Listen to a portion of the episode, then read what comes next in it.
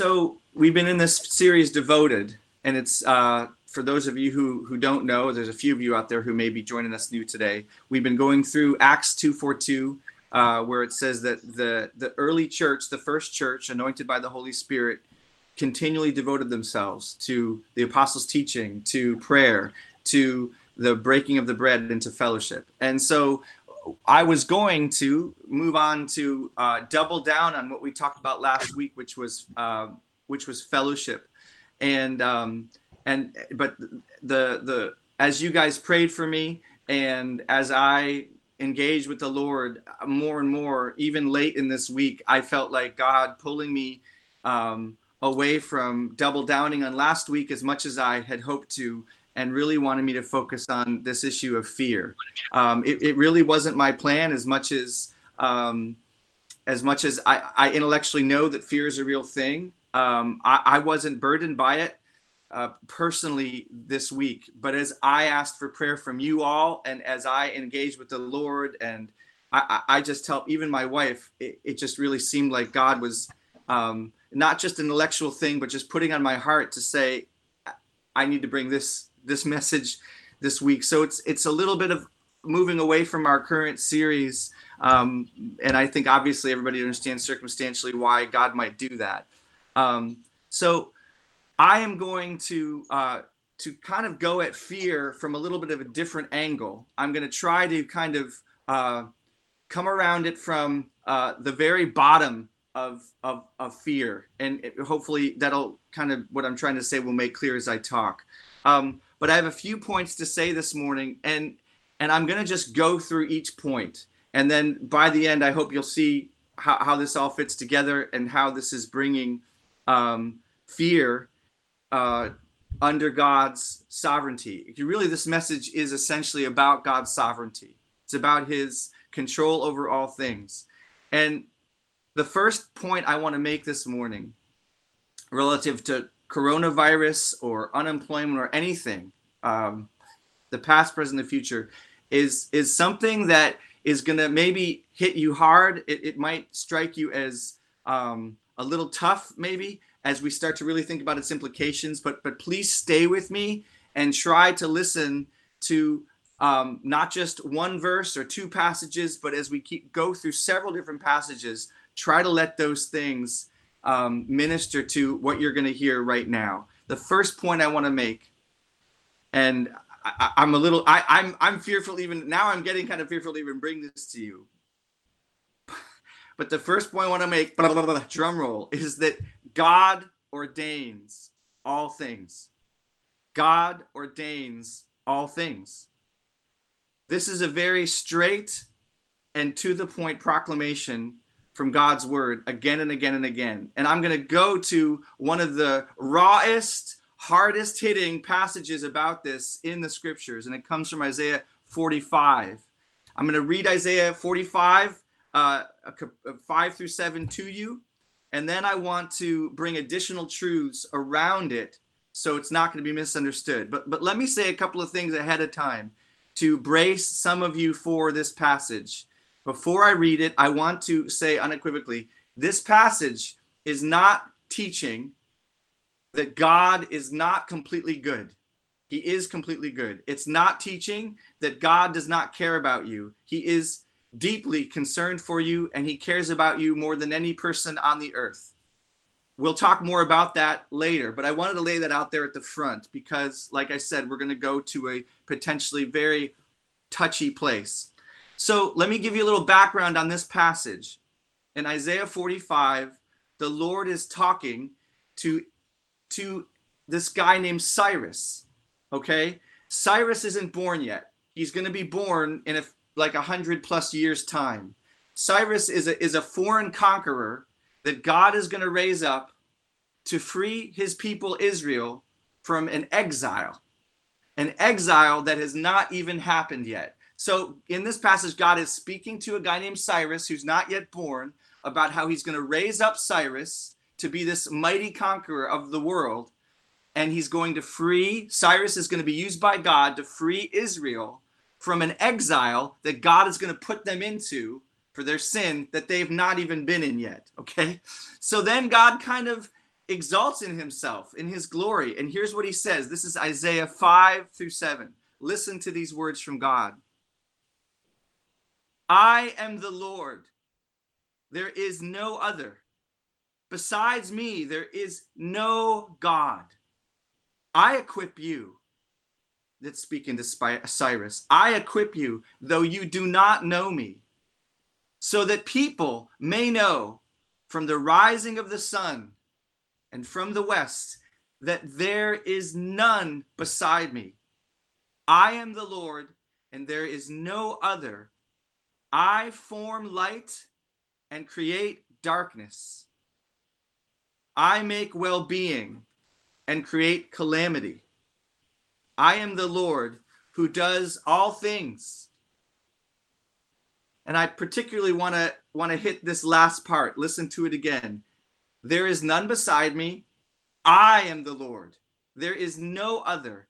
I form light and create darkness. I make well-being and create calamity. I am the Lord who does all these things. Folks, this is the word of God. And and we need not apologize for it. We need to submit ourselves to it and ask for humility and grace to understand it. God is proclaiming something astonishing, something mysterious, maybe the hardest thing to understand in all of history from our human point of view. He is saying not only does he bring well being and peace and prosperity, but he says he brings, and even in this text, creates calamity. Not only does God bring miracles of healing, not only does God bring vaccines for polio, but he ordains blindness and malaria. Don't hang up on the video link at this point. There is much more to this, but there's not less. But listen to his words again. I make well being and create calamity. I am the Lord who does all these things. And remember the larger context. God is God is talking to a guy who's not born, who's going to take over the world and free his people from exile when they've not been exiled. That God's going to bring them into. So the whole context is listen, I am overseeing everything. I am in control of everything. And he's not apologizing for it. Now, let's start to qualify this and unpack this a little bit deeper. We know that this world is fallen, right? Everybody knows this world is full of brokenness, it is full of disease, it is full of natural disaster, it is full of mental illness and physical illness. But but have you ever asked the question, how did it get to be fallen? I, don't mean sin, right? Because that's our, our knee-jerk response is sin has led the world into a fallen place. And yes, sin entered the world. But why did sin of, of, of one man affect the fall of the entire creation? Or, or rather, maybe a better question for today's message is how did that happen? In Romans 8 19 through 21, the Apostle Paul is speaking of the, the futility, the fallenness, the brokenness, of this world. He's talking about this word groaning, that all creation, he says, groans. It's, it's waiting for the new heavens and the new earth. It's waiting for the resurrection from the dead when death and disease and destruction will be no more. He says in Romans 8 19, Paul says, creation waits. All creation waits with eager longing for the revelation of the sons of God. That term, sons of God, it means men and women. It's a generic. It's waiting for God raised up from the dead humanity free from the shackles of this fallen world in the resurrection of the dead.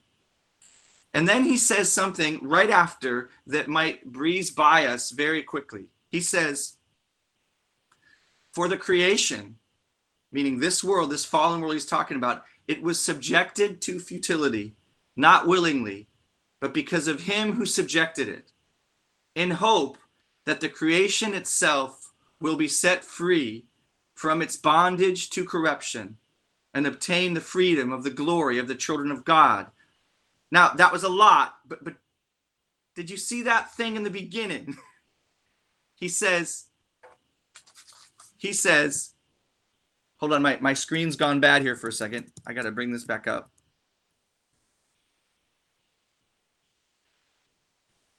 Listen to what he says at the very beginning of verse 20.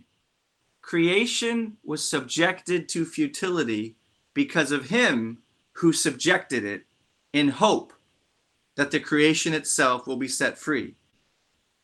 So, who's the him who subjects creation to futility in hope that it would be set free? It's God. You know, the devil didn't subject creation to futility in hope that it might ultimately be free of sin and death.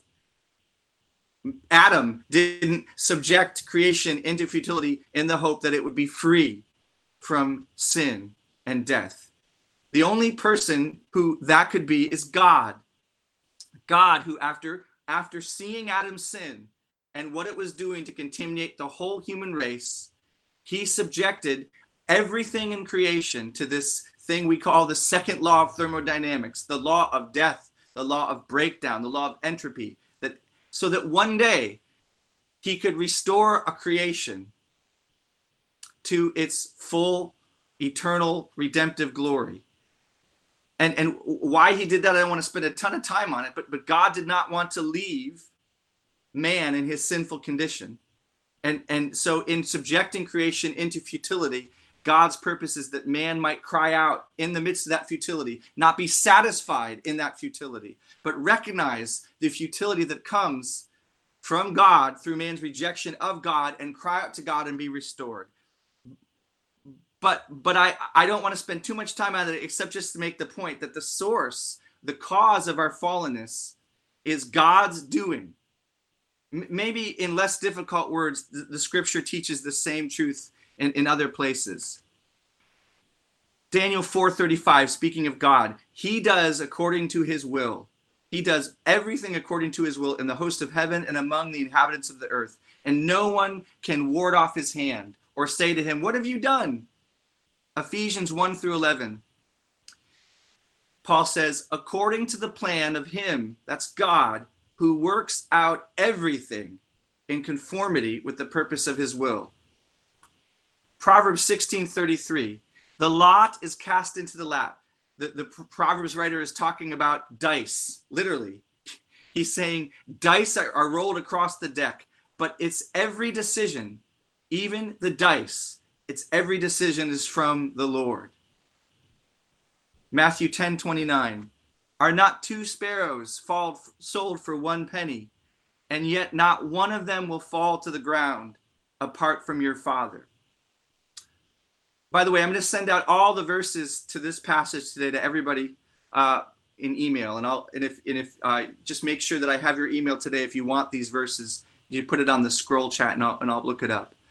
But coming back to, to, to Matthew 29, Jesus is saying, you know, when you drive on the highway and you drive by a deer that's been hit, that didn't happen apart from God's will, is what Jesus is saying. In, in Psalm 139, David says this In your book, that's God's book, were written the days, all the days that were ordained for me.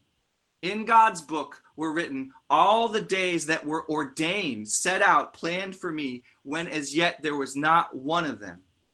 Not one of your days is outside of God's control, outside of his sovereignty, outside of his will. Not, j- not just days with unemployment, but every day, every day is in God's control. So this brings up a, a, a, a tough question here, of course, because our days include sin, right? Our days include us sinning. Our days include other people sinning against us. So if God's in control of all that, does that mean that God sins? Does it mean that he does evil? Well, you know, kind of a spoiler a spoiler alert here. No, it doesn't mean that. The, the scriptures speak again and again, the same scriptures and many of the same books even some of the same chapters that declare God's sovereignty over all things, declare his perfect righteousness, his justice, his fairness, his love, and his mercy. Psalm 145 says that the Lord is good to all and merciful towards all his way, merciful towards all he has made. He is righteous in all of his ways. James 1 says, Let no one say when he's tempted, I am being tempted by God. For God cannot be tempted by evil, and he himself does not tempt anyone. But each one is tempted when he's carried away and enticed by his own lust. James is saying God does not sin. God does not make you sin, and he doesn't like sin. And he himself doesn't sin. So so how do we like put these two things together? This idea that god is sovereign over all things. And in his sovereignty he allows sin to happen yet is not ultimately we can't say uh, sinful. Well i want to introduce something that's sometimes called theologically uh, an instrumental cause it's called instrumental causes so if God is the ultimate cause of all things, we might say, the ultimate source of all things, there's this important category called instrumental cause. And th- by the way, this isn't like this isn't science classroom, you know, super academic. I'm not going to do a ton of um, you know hyper academic work here, but but I, I, think it's really important that you just try to stick with me through this right here, and we'll, we'll come out on the other side and, and get to some things that will hopefully, by God's grace, encourage and strengthen you. But but when you think of that word instrumental cause i want you to think of the idea of instrument. It's right there. Instrumental cause instrument. So we might say just for argument's sake that jared was the ultimate cause of worship this morning but that his guitar was the instrumental cause okay? A doctor might give you a flu shot and after the flu shot you've got this sore arm. It's red and sore right there. The doctor is the ultimate cause of your sore arm but he used a needle and that's the instrumental cause. So now let's go back to god with this right?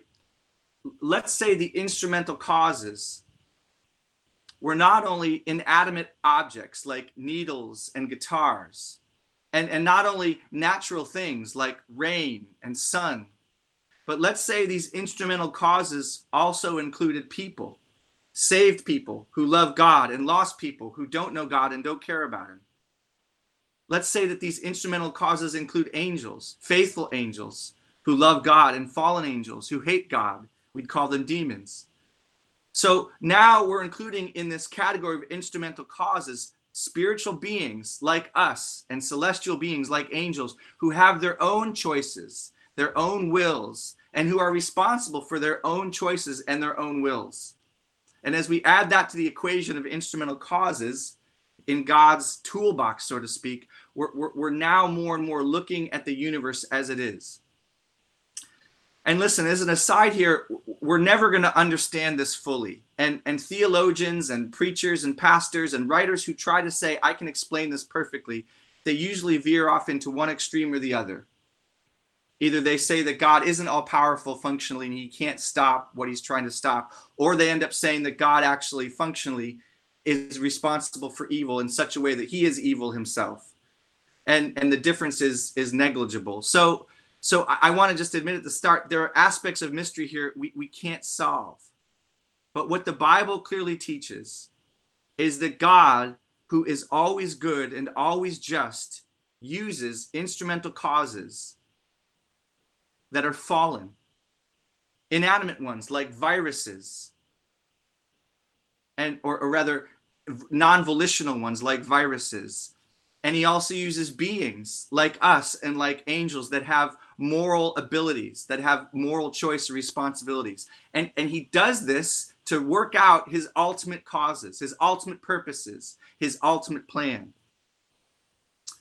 And of course, like I said, there's great mystery. God does not love wickedness, God grieves over injustice, but he uses wickedness to accomplish good things. He grieves over injustice, but he uses it to accomplish ultimately good things.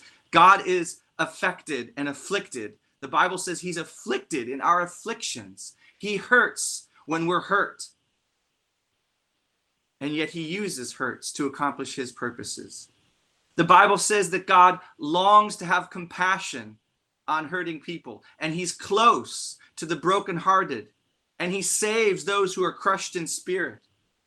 But God, in the mystery of his sovereignty, has ordained that spirits would be crushed and hearts would be broken.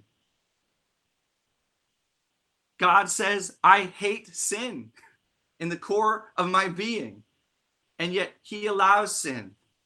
God says he hates death and destruction and disease and depression. But in his hidden wisdom and sovereignty, he has decreed to use all things, including bad things, to accomplish his just and good purposes. And, and he, he isn't just standing back saying, okay, I'll let this happen. I didn't know this was going to happen, but now that it's happening, I'll let it happen. No, God knows what he's doing from the beginning of eternity. He had a plan. The plan is unfolding as he has designed it to unfold. And it includes things that he has ordained from the beginning of time would be allowed to happen. It doesn't mean he likes them, but he knew when he planned that these things would happen and he ordained that they would. He has allowed them to happen as he ordered them. We get little hints of what this looks like between heaven and earth in scripture sometimes. You might remember Job, the book of Job. And in the beginning of Job, you have this picture of God almost picking a fight with Satan. God says, and this is sort of a poetic form here, I believe. He says, Have you seen my servant Job? No one is more righteous in all the earth. And in response, Satan purposes to show God that Job is just a fair weather friend. He basically says to God, He's in it for the money. He doesn't really love you. If, if you let me mess with him, he's going to curse you to your face. And so, God, who knows the end from the beginning, he allows Job to be tested. God, the ultimate cause, allows Satan to become an instrumental cause who surrounds Job with destruction and disease and death. And Job, through the book, is stricken. He's not destroyed, but he is hit as hard as any of us could imagine being hit. And he refuses to curse God. He is sanctified. He is grown through this. And we're led on in, in what is happening in heaven. The readers, we can see through our study of the book what's happening up there. But Job is never let in on what's up going on upstairs between God and Satan. But do you know what what Job does in the book? He he assigns all the responsibility for what has happened to him to God. He asks this famous question, shall we take the good from the Lord and not the bad? The Lord gives and the Lord takes away. Blessed be the name of the Lord. And at the end of the book, God has compassion on Job functionally. Like he he he acts. He enters in and acts. He speaks to Job. He humbles Job. He he ends Satan's work. He puts a stop to it and he gives Job more than all he had at the beginning of the book. And then at the very end, the book says about his friends, it says, they comforted and consoled Job listen to this, over all the trouble the Lord had brought on him. The author knows that Satan was an instrumental cause. Job doesn't know that. The author does. But regardless, all the ultimate assignment for the trouble that came upon Job is placed on God. God meant what we might say what, what is said about Joseph. What Satan meant for evil, God meant for Job's ultimate good. We see this again in the story of Joseph in Egypt. Joseph's brothers almost murder him. Then they decide to throw him in a well and, and sell him to slave traders. And Joseph goes through this terrible trial from prison to eventually, over the years, running all of Egypt. And when finally, at the end of the book, his brothers come back to him because they need him and they repent to him, Joseph says this incredible thing to them. He's trying to comfort them because they feel super guilty. They're super worried about what Job, what what what Joseph, who's now basically in command of all of Egypt under Pharaoh, might do to them. And and so basically Joseph is running to comfort them, and he comforts them with, with this really curious truth. He says, "As for you, what you intended against me for evil, God intended for good in order to accomplish a day like this, to preserve the lives of many. Now don't don't go too quick past that.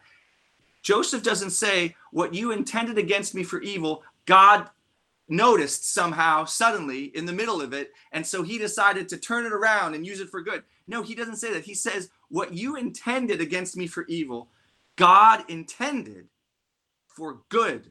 And we even learn what, what was the good God intended in order to accomplish a day like this, when you all are saved from the famine. And he says to preserve the lives of many people, not just Joseph's brothers, but but probably thousands upon thousands of people are saved from famine because of God's plan. We don't we don't have all the answers, but that was his purpose. And and so Joseph says this beautiful thing. What what my wicked brothers meant for evil as instrumental causes, they were God's instrument. God meant for good as the ultimate cause. God used them to accomplish his good. God uses things that he hates to accomplish things that he loves. God uses things that he hates to accomplish things that he loves. And of course, the greatest example of this in all of Scripture is Jesus Christ. In the book of Acts, in chapter 2, Peter lays the responsibility for the crucifixion of Christ at the feet of the Jews and of course ultimately the Romans too. But but God makes this clear through Peter that this was God's plan all along. Peter says he was handed over by God's set plan. He was handed over by God's set plan and foreknowledge and you by the hands of the lawless put him to death by nailing him to the cross Later on in Acts 4, Peter will say, By God's foreknowledge and plan, he was crucified by, by Pontius Pilate. What, what the Jewish leaders meant for evil, God used for ultimate good. And Jesus Christ is the greatest example of this that we have in Scripture. If you look at Isaiah 53, you will see that God foretells 700 years before it happens exactly what would happen to Jesus Christ that he would die for the sins of the people, that he would be oppressed and beaten and crushed and smitten and pierced. And then halfway through, I think it's in verse 11, God says, But it was the Lord's will to crush him. See, people were willing to be, it wasn't, it wasn't God who was making them do this. In their sin, they were willing to put Jesus to death. But God from eternity had planned that this would happen all along, was in control of everything, and used it to save the world. I grew up in a liturgical church, and we used to quote Romans 11:36 often, but I, I don't think I ever really heard it the way that it should be heard. so maybe you've heard it a lot too, but but I want you to listen to it slowly this morning. This is Romans 11:36. From him and through him and to him are all things. From him and through him and to him are all things. All things. Without being a sinner, without being impure, without being unrighteous, from him and through him and to him are all things all things, even coronavirus? Is that included in the all things? Even stock market crashes and the destruction of 401k plans and job losses? Is that included in the all things?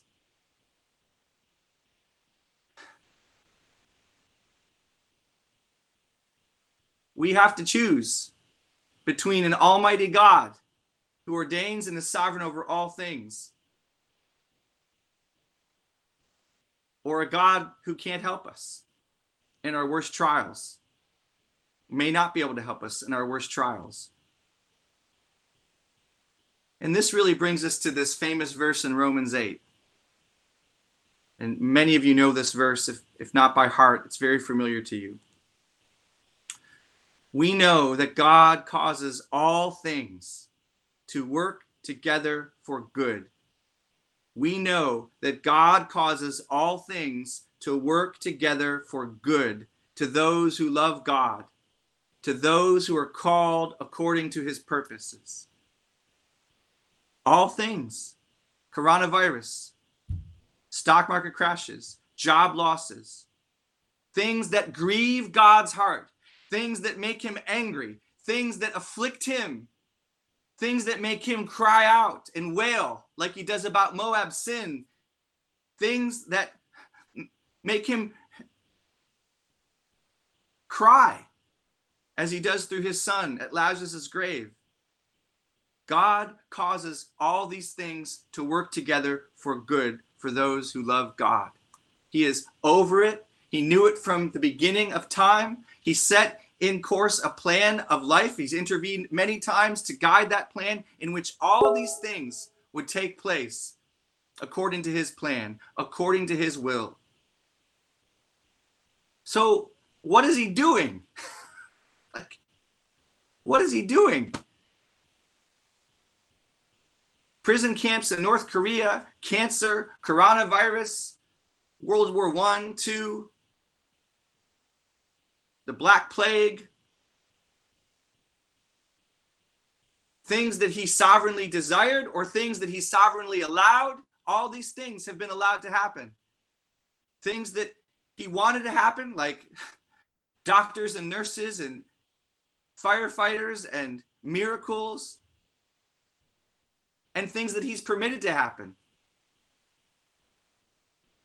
like diseases and death and destruction. What is he doing? What is he after? What is he after that's worth all of this pain and all of this suffering and all of this groaning and all of this futility? Well, I want to go back to Romans 8 and I want to listen to the next verse. Let's put the first one on top of it. We know that God, this is Romans 8. Um, just to make sure I'm telling you which one it is. Romans 8 28. We know that God causes all things to work together for good to those who love God, to those who are called according to his purpose. His purpose. We just asked, what's God doing? Well, he has a purpose. He wants to accomplish something. What's his purpose? Let's go on into the next verse. For those whom he foreknew, he also predestined. He predestined. He predestined to become conformed to the image of his son. God has a purpose in your life that is his ultimate purpose in everything he's letting happen good and bad to us in creation god has a purpose and it's it's how he's going to use everything good and bad for good for this purpose. What's that purpose? To conform you to the image of his son, Jesus Christ. That's God's purpose.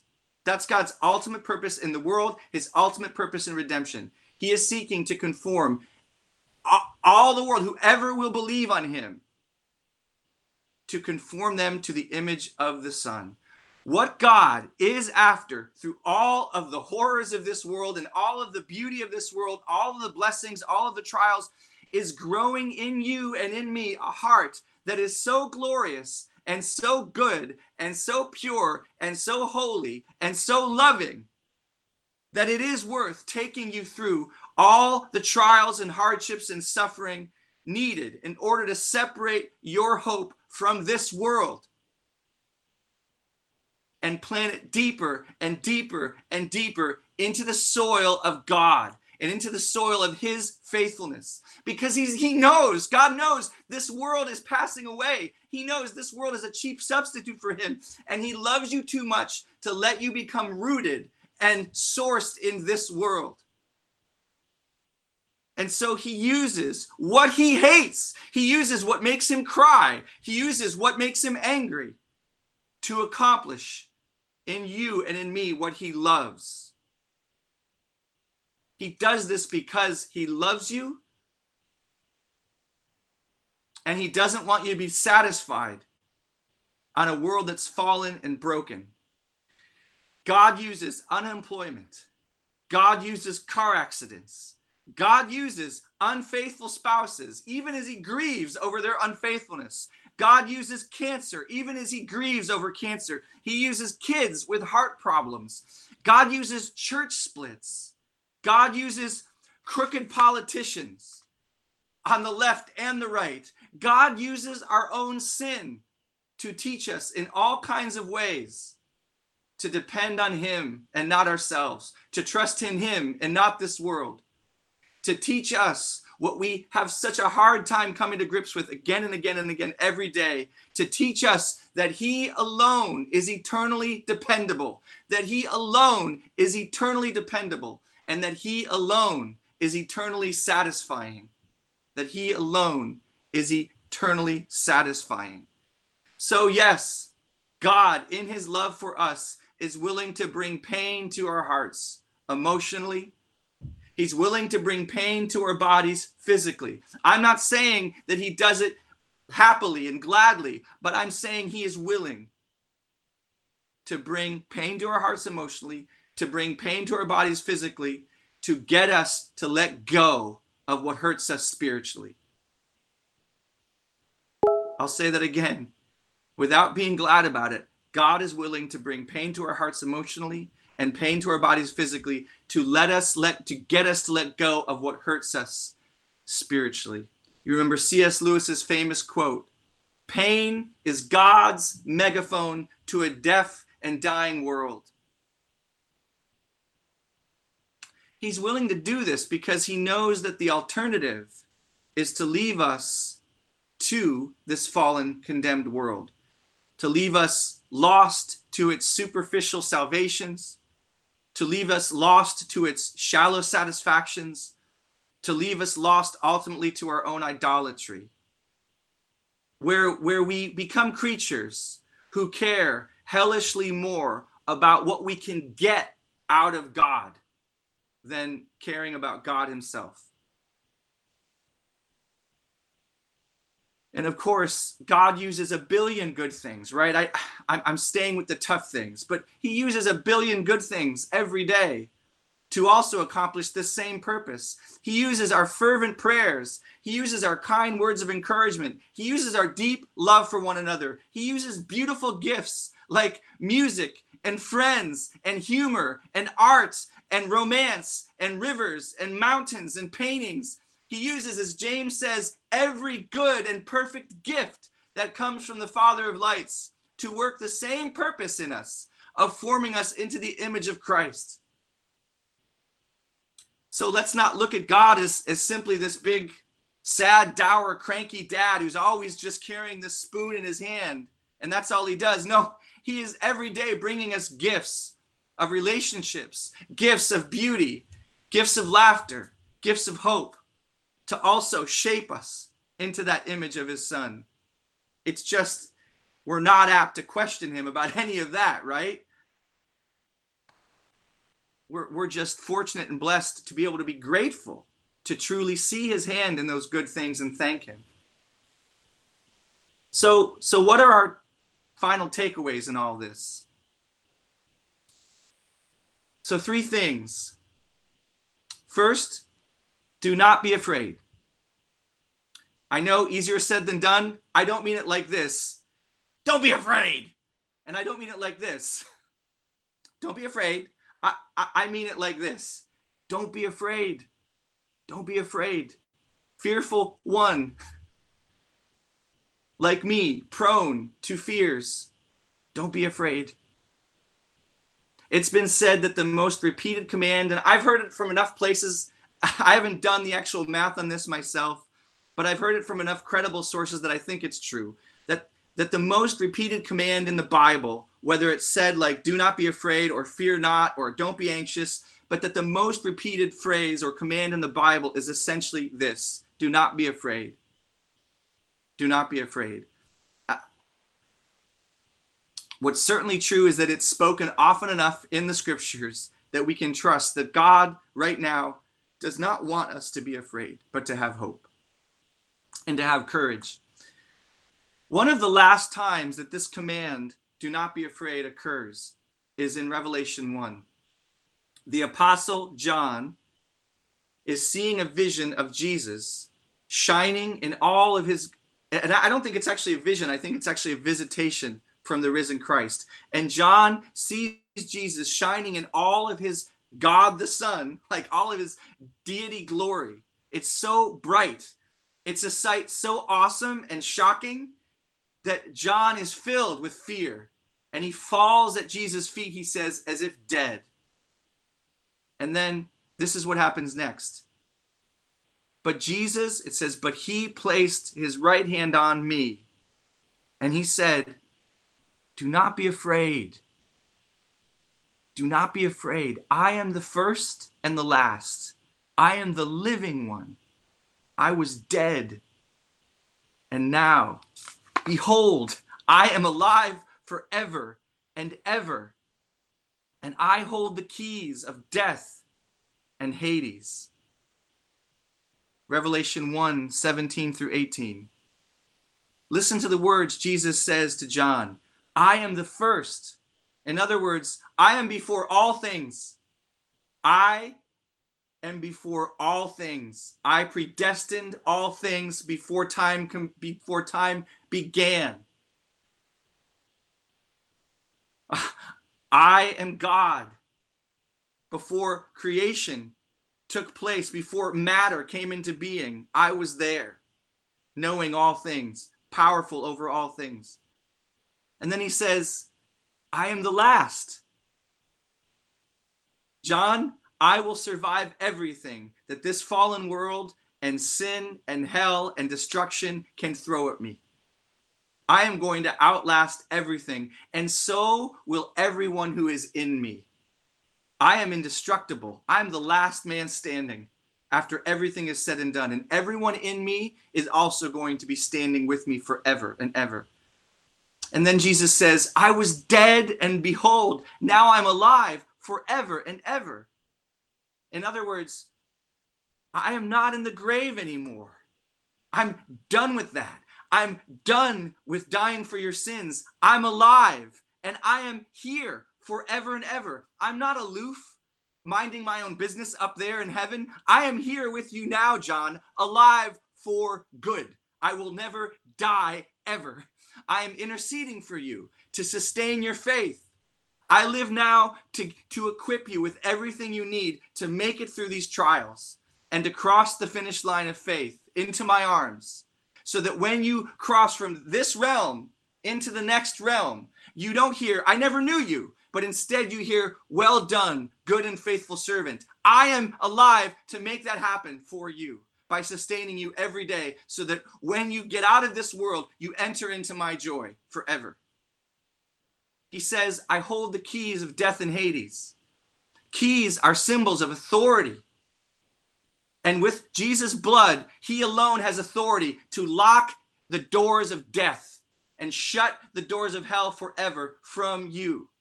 When Jesus hung on the cross with all of your sins on his body, and he cried out, For your sake, it is finished. Or in the Greek, it's an arithmetic, it's an accounting term that means it is paid in full. Your sins, past, present, future, paid in full. Jesus Christ locked the door of hell and death so that it couldn't take you and you couldn't go into it. He executed his authority to save you forever.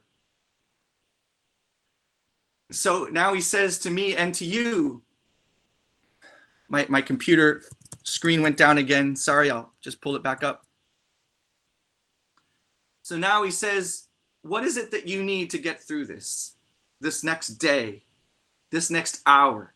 What, what will it call from you as a citizen, a friend, a mom, a dad, a son, a daughter, a brother, a sister? What, what, what's this crisis going to do to your job, to your retirement, to your loved ones? What might it take from you? What might it call from you? He says, whatever it takes from you, whatever it calls from you, I am alive here now to sustain you through it, interceding for you at God's right hand. And I think God would say what he says through Paul in Romans, same chapter, Romans 8. What then shall we say to these things? If God is for us, who is against us? He, listen, listen, listen, listen. He who did not spare his own son, but delivered him over for us all, how, how will he not also freely give us all things? if God didn't spare Jesus, if he gave the most precious thing in the universe over to death for you, is he not going to give you the patience you need, the forgiveness you need, the cleansing you need, the money you need, the car you need to do whatever he's called you to do? Now, I'm not saying that he is going to give you everything you want or everything you think you should get, but but God has called you to a life that he has set in motion and he is going to give you everything you need to live that life. God loves you. And because he loves you, he cares about your needs. He cares about your rent. He cares about you having a job. He cares about you having food. He cares about you having clothing and shelter. He cares about you having friends. Again, I'm not saying he won't call us to seasons that are far from ideal. He has done that to his people for their good for centuries. But I am saying that if and when he does that, it is in keeping with his love for you. The love for you that says, I have numbered every hair on your head. I have numbered every hair on your head. We have to remember when Jesus says that promise, and I think it's in Matthew, he says something very sobering, but if we take it for all it's worth, it's incredible. He says to his disciples, he's talking about the persecution that's going to come upon them. He says, some of some of them meaning the persecutors, will hand you over to death. And then he says, But don't worry, not a hair on your head will be harmed. Jesus is in your life for the long game. He's not interested in the short game. Okay? He's he's in your life for eternity. He's in your life for much longer than this vapor of a life goes through and he will his goal is to make sure not simply that everything goes nice and tidy in your life right now his goal is to make sure that for eternity you are safe in his presence rejoicing. Listen coronavirus could be solved tomorrow. You are going to die anyway at some point unless the, the lord returns. That's his concern is not necessarily getting a vaccine tomorrow though. God please let a vaccine come tomorrow but his concern is the long game for you, the eternal state of your soul. And so he cares, though it, it, doesn't mean that he doesn't care about these basic needs that we have. That's why we're called to pray every day. Give us today our daily bread. He's not up there saying, la, la, la, la, la, la, la. He gave us those words to pray. We should pray those as children looking for food from their father who has compassion.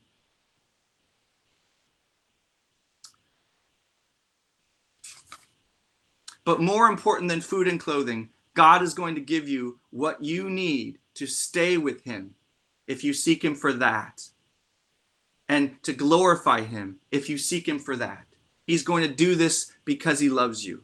And because since He crushed His only begotten Son for you when you were still covered by your sins, how will He deny you now that you stand righteous in His Son? How will he deny you now that you stand forgiven in his son? If he did that for you when you were covered by his sin? Will he abandon you now as his forgiven son and his forgiven daughter, who struggles to live for him as you should, who daily struggles with sin, who daily struggles with weaknesses?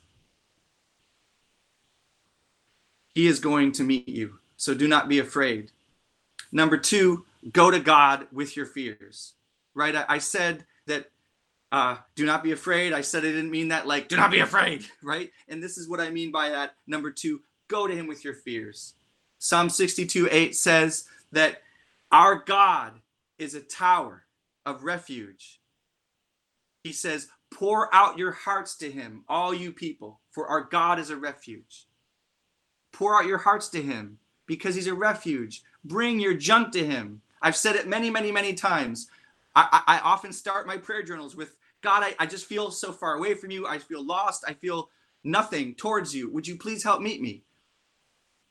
Satan will tell you that you've got to get it together perfectly before you can come to God. No, no, no, no, no. You come to God because you don't have it together. Hebrews 4 14 through 16. We do not have a high priest who is unable to sympathize with our weaknesses. He was, but was tempted in every way, just like we are, yet never sinned. We don't have a high priest who doesn't sympathize with us. We have one who sympathizes with our weaknesses and our proclivities and vulnerabilities to disobey him, to abandon him, and to leave him. He sympathizes with that. And he says, Come to me for help in that. My door is open. I shed my blood to bring you to my Father so that in any time of need, all day long, you can come to me for help. You gotta believe I'm that good if you're gonna keep coming to me and receive from me. You gotta believe in my good heart if you're gonna do that. If you give up on my good heart, you're not gonna come, you're not gonna receive. Believe in my good heart that I'm for you, that I love you, that I sympathize with you. Jesus' blood pays for this access. Go to him with your fears. You know, um, we have a uh, we have a Costco. I know Nathan Weaver, if you're still here, I saw your post about going to Costco the other day. if you're used to going to Costco, you know, or any one of these stores like Sam's Club or whatever, you you take your cart and you go to that person, that man or woman who stands at the doorway and says, "Stop. I want to see your receipt." Right?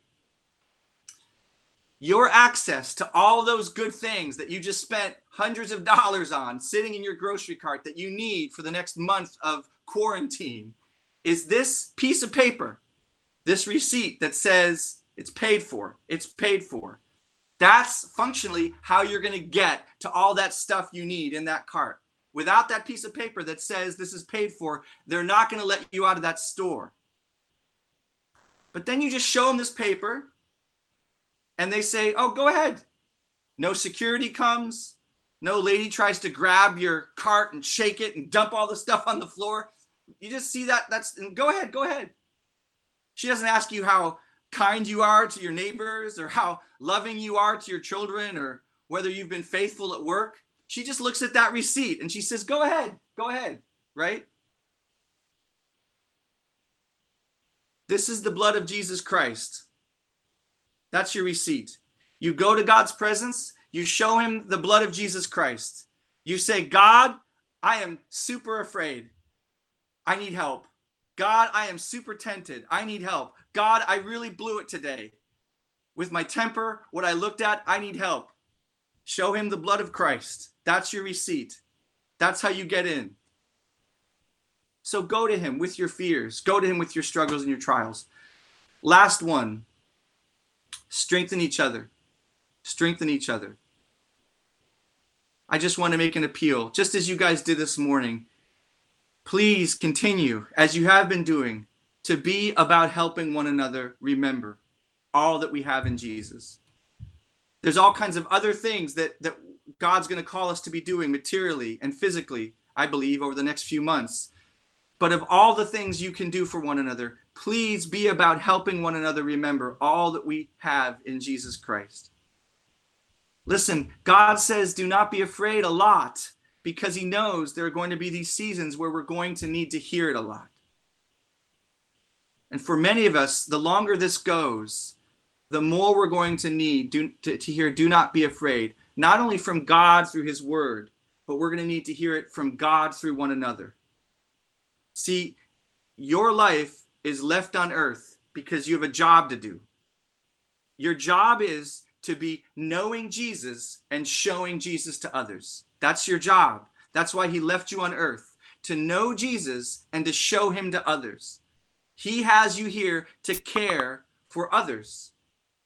He, he has you here to be his hands, his feet, his ears, his mouth to one another. You've been called to this church family not only to be served, but to serve, not only to receive encouragement, but to give encouragement. And, and you know, no one knows what's going to happen. They could find a vaccine next week, but but already through what we've had to lay down in the last couple of weeks, the, the multiple effects of economic problems, the sense of isolation that will increase, the temptation to withdraw on purpose, getting used to just being alone, the fears of debilitating illness for ourselves or loved ones or the reality of that all these things they're, they're not only enemies clamoring for our attention clamoring for our hearts they are opportunities to step into one another's lives and help each other hold on to jesus it is for such a time as this that we're called And that you may not be fearful this morning because you feel full of faith in God's powers, or things might be relatively low key for you circumstantially. Praise God for that. But someone here in this virtual room may just need you to listen to their fear, to take real time to stop and just hear them. And, and that, by the way, is I have to coach myself. We have to coach each other. That's that's really such an important first job is to stop and just hear, to draw out and, and to listen, and then to enter into that fear that they're experiencing by remembering that we are vulnerable to fears, by remembering what it's like when we're not afraid, remembering what it's like to be afraid. So that then we can we can gently help them remember who Jesus is. So we listen we try to enter in, remembering how we're often afraid and what that's like. And then we gently try to help them remember who Jesus is. He is faithful, He is loving, He is sympathetic. He's going to keep coming through for us. And, and, as I said in my last, in my email this week, I, I just have this fear I need help from God with this that, that there's a real possibility that for many of us, social isolation social isolation, um, that was for you, Jim Hogue, that for many of us, social isolation, that it, it not lead to spiritual isolation. That's a big burden for me, I'm sure for many of you, that social isolation not lead to spiritual isolation from one another. So my appeal is please don't let that happen in this season, please think about how to be more deliberate and intentional than you are used to being. I, really think that we're going to need to be more deliberate and more intentional than we're used to being. Each day, I just want to encourage you think of who you can call, who you can text, who you can FaceTime, who you can Zoom, who you can Slack with, who you can Google Hangout with, who you can meet in the park and stay six feet apart. That can be like a little rhyme. Meet in the park and stay six feet apart. That was for free. But whatever you need to do, please be proactive about checking in on one another.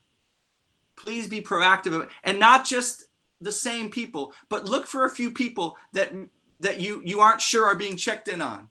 Maybe maybe once a week, make it your goal. I'm going to look for somebody and we'll have Pam send out our our our church uh, contact list uh, today or tomorrow. I'm going to look for somebody who who won't who, who, won't necessarily be my usual go-to for a check-in. And I'm just going to see how they're doing. Ask them, "How are you doing? How can I pray for you? Is there any way I can serve you? How are you doing? How can I pray for you? Any way I can serve you?" Just ask those questions. And, and let me also make an appeal. If you've had meetings going for Bible studies or care groups or been going to Tuesday prayer or the like, please keep seeking to do that if it, if it all means you can to stay in touch by having those meetings virtually jay jonathan thank you so much for hosting sam society this week virtually or by finding alternative ways to keep in regular contact a couple of things um, about that so like i said I, i'm going to ask pam if she'd send out the directory digitally this week so you can contact people and make sure that you've got names of those who you may want to contact but you're not used to uh, number two, we'll send out a small cheat sheet of sorts on social media tools. Most of you guys are way more well versed um, on this social media stuff than I am. But of course, the, the older you get, um, the the more you kind of feel lost in this stuff. I think so. Josh Trout's been helping us with a list of, of, of that stuff. Um, for those of you who are working at home or are homebound right now and can do it, I'm going to be starting a weekly devotional coffee on Wednesdays at noon. It's just going to be a time for you to grab your lunch, grab a cup of coffee. I'll, I'll open a room at noon and you can, we'll send out all the information. You can just join in. I'll, I'll be using the questions from the sermons that I send out on for the Sunday recap. And we'll just go through a few questions. We'll ask each other if anyone has anything to confess, pray, needs. We'll close in prayer. We won't make it complicated. Um, if we don't use the recap questions, we'll be going to uh, J.I. Packer's Knowing God. But but would just love to see you each week to do that. Um, and finally, I want to come back to what I brought up last week. Lord willing, I will be able to send out some of these training things. Um, I've been talking to the church a long time about discipleship friendships and just meeting in groups of one or two, meeting groups of two or three um, together uh, once a week, just for an hour to go through uh, a, a passage of scripture with a question, which I can provide for you, uh, to, to ask people for confession, praise, and prayer, um, and then just to pray. Just three simple things truth in God's word, your life struggles, prayers, needs, and pray. Truth, life, prayer. Just three simple things. This week, I'm going to send out a handout on, on how to make that happen in hopefully an easy way. And, and I want to help you facilitate getting in touch with people to form up into these groups. Um, hopefully, we'll be able to talk more about that soon. But again, just truth, life, prayer. That, that's all you need to make fellowship happen with one another. Share God's truth, share your life, prayers, needs, confessions, and then just pray for each other. It doesn't have to be complicated. It, it just has to be done. Um, so let me see if we are ready to close.